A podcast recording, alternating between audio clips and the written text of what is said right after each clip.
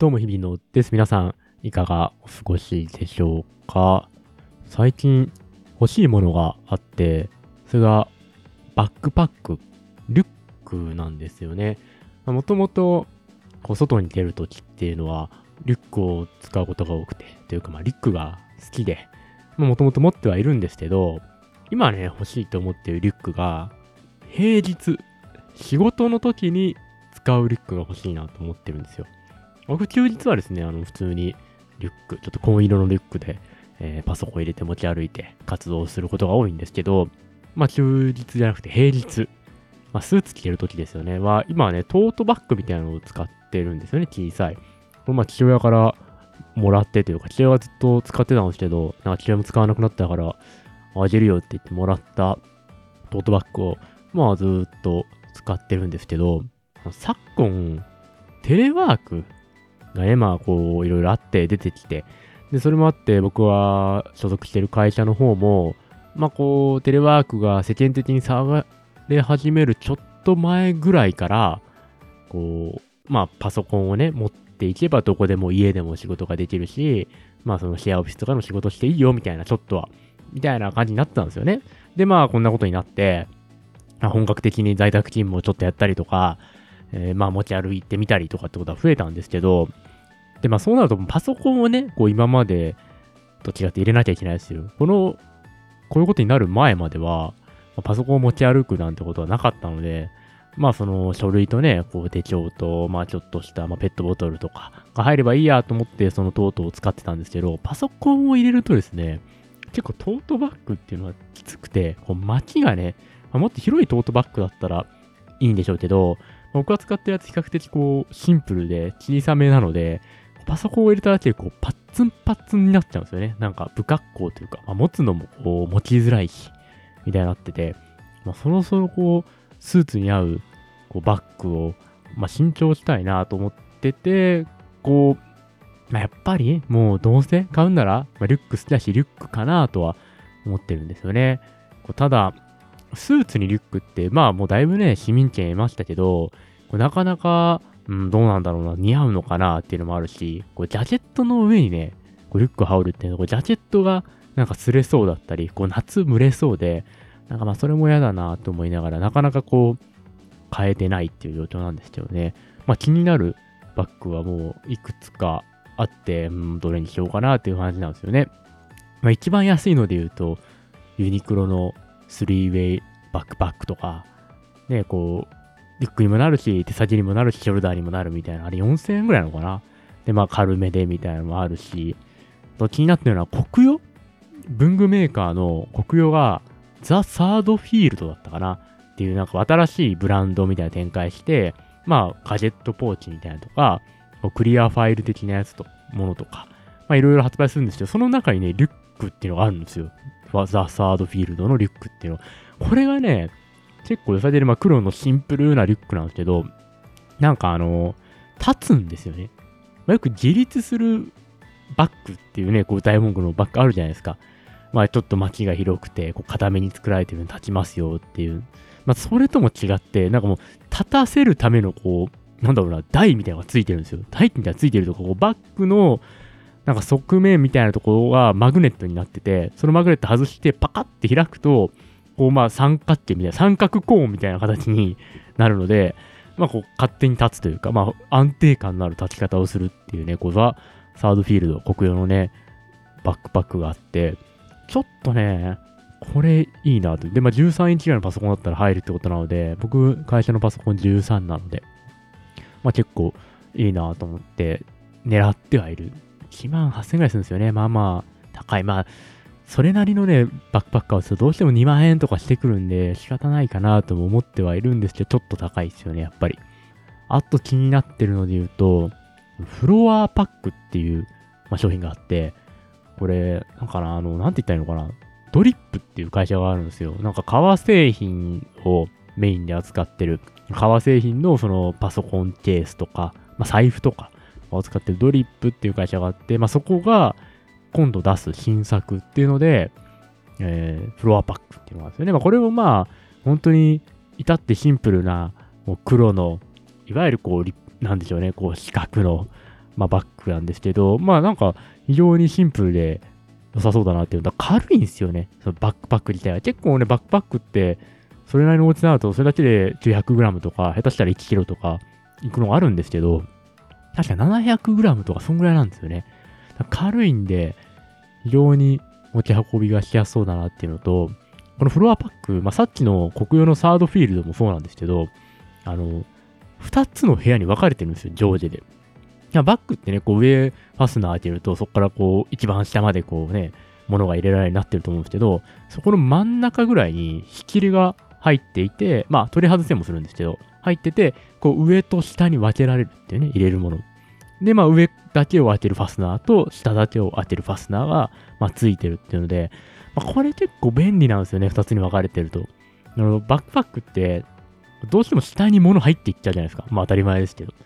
その後こう何があるかなってこう探したりするのがね、こう、あれ手帳はとか、あれ Kindle はとかって言ってね、こう探すのがちょっと大変だったりするので、2つに分かれてると、こう上はこれを入れて、下はこれを入れるって決めてれば、こう非常にね、使いやすい感じもするので、それもいいなと思ってね、こうドリップのフロアパックっていうのもね、ちょっと気になってるんですけど、こいつはね、今欠点があって、なんか今、クラウドファウンディングで募集してるんですよ。そのフロアパックっていうのを。で、今から注文しても、届くのは7月 ?7 月らしいんですよね。ちょっと遠いかな。まあ別に今のね、そのトートバッグがあるんで、待てなくはないんだけど、ちょっと遠くないって思っている。本当に。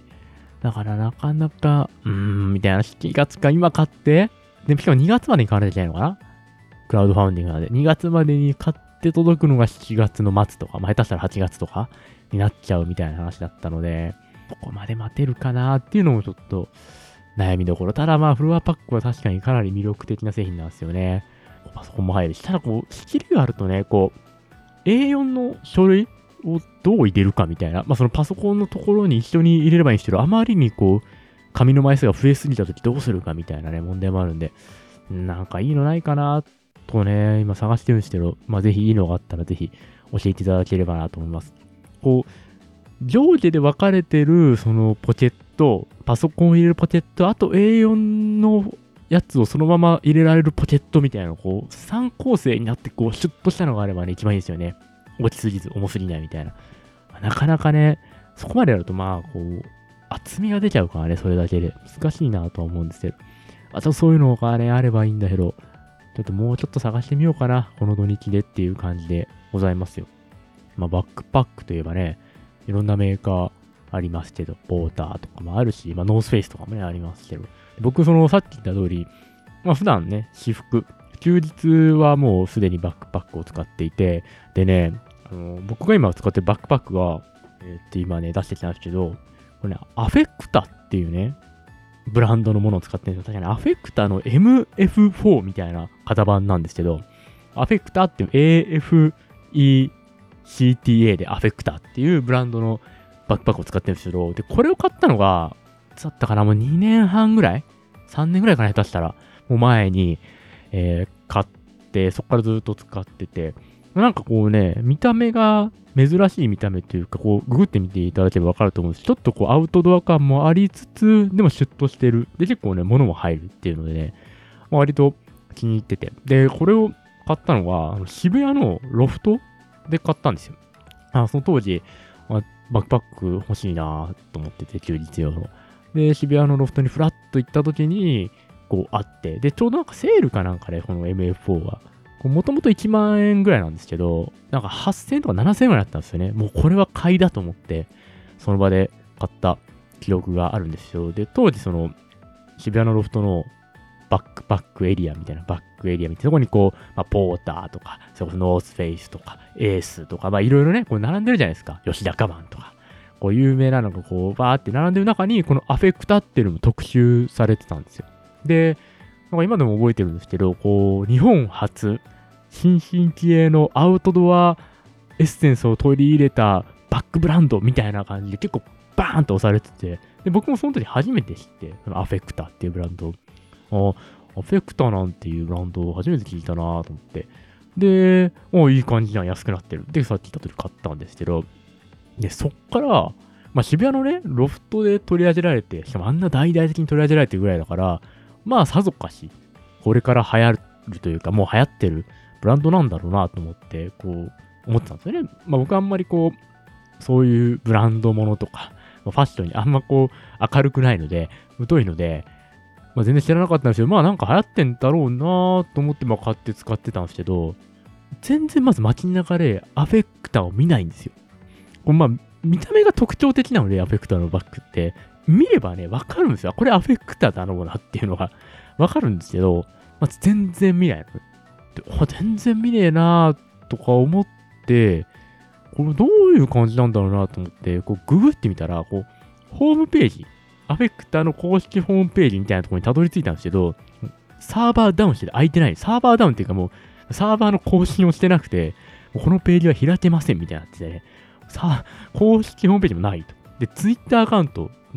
たどり着いたんですけど、2018年のね、何月から止まってるんですよね、それも。だから、いよいよ謎のブランドになってしまって、アフェクタが。本当にね、全然見ないのよ。と思ってたら、昨日ですよ。昨日、そのアフェクタを使ってる人を、こ電車の中でね、僕仕事帰りで乗ってたら、見まして、もう話しかけるかめちゃくちゃ迷った。多分同じ MF4 の、僕はブルーっていうかコンか、を使ってるんですけど、その人はね、グレーみたいなの使ってて、いや、初めて見たの。本当にね、アフェクター持ってる人いるんだと思って、なかなかね、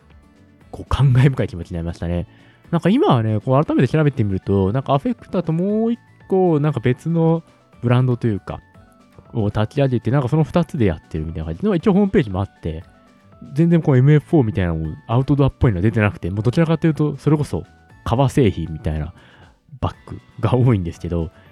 ね、あの時の東急ハンズじゃないや、ロフトか、でのアフェクターの押され具合は本当に何だったのかと、今でも不思議な気持ちで。一応ね、あの、ZOZO タウンを見てもらえば、で、アフェクターってね、入れて調べてもらうと、まあ、アフェクターのね、その MF を含めて、当時、僕がロフトで見たいろんなバッグが売ってて、まあ今でも買えるので、まあ本当に気になる人は買えるんですけど、それにしてもこう、ね、何の露出もないというか、でさっきこう、ツイッターでもね、アフェクタって入れて、ググったんですけど、ググったとかツイッターで検索かってたんですけど、まあ、日本人でアフェクタをつぶやいてきたのが誰もいないのよ。アフェクタバックにしようかな。待ってね。アフェクタ、バック。あー、ちょっとあるな。アフェクタバック、アマゾンの激安セールに入ってますみたいなツイートは4件ぐらいかな。だからそう、謎のブランドなんですよね、アフェクター。でも、こっちにはすごく気に入ってるんで、なんならアフェクターのね、こう、ビジネスリュックみたいなのをシンプルで立つみたいなのをね、作ってもらえると嬉しいなと思うんですけど、本当に日本初なのかももうよくわかんなくなってきたみたいな感じなので、いやいや、まあアフェクターをね、知ってるって人はまた、いろいろご連絡いただければと思いますよ。というところで、ありがとうございました。日々のでした。またどこかでお会いしましょう。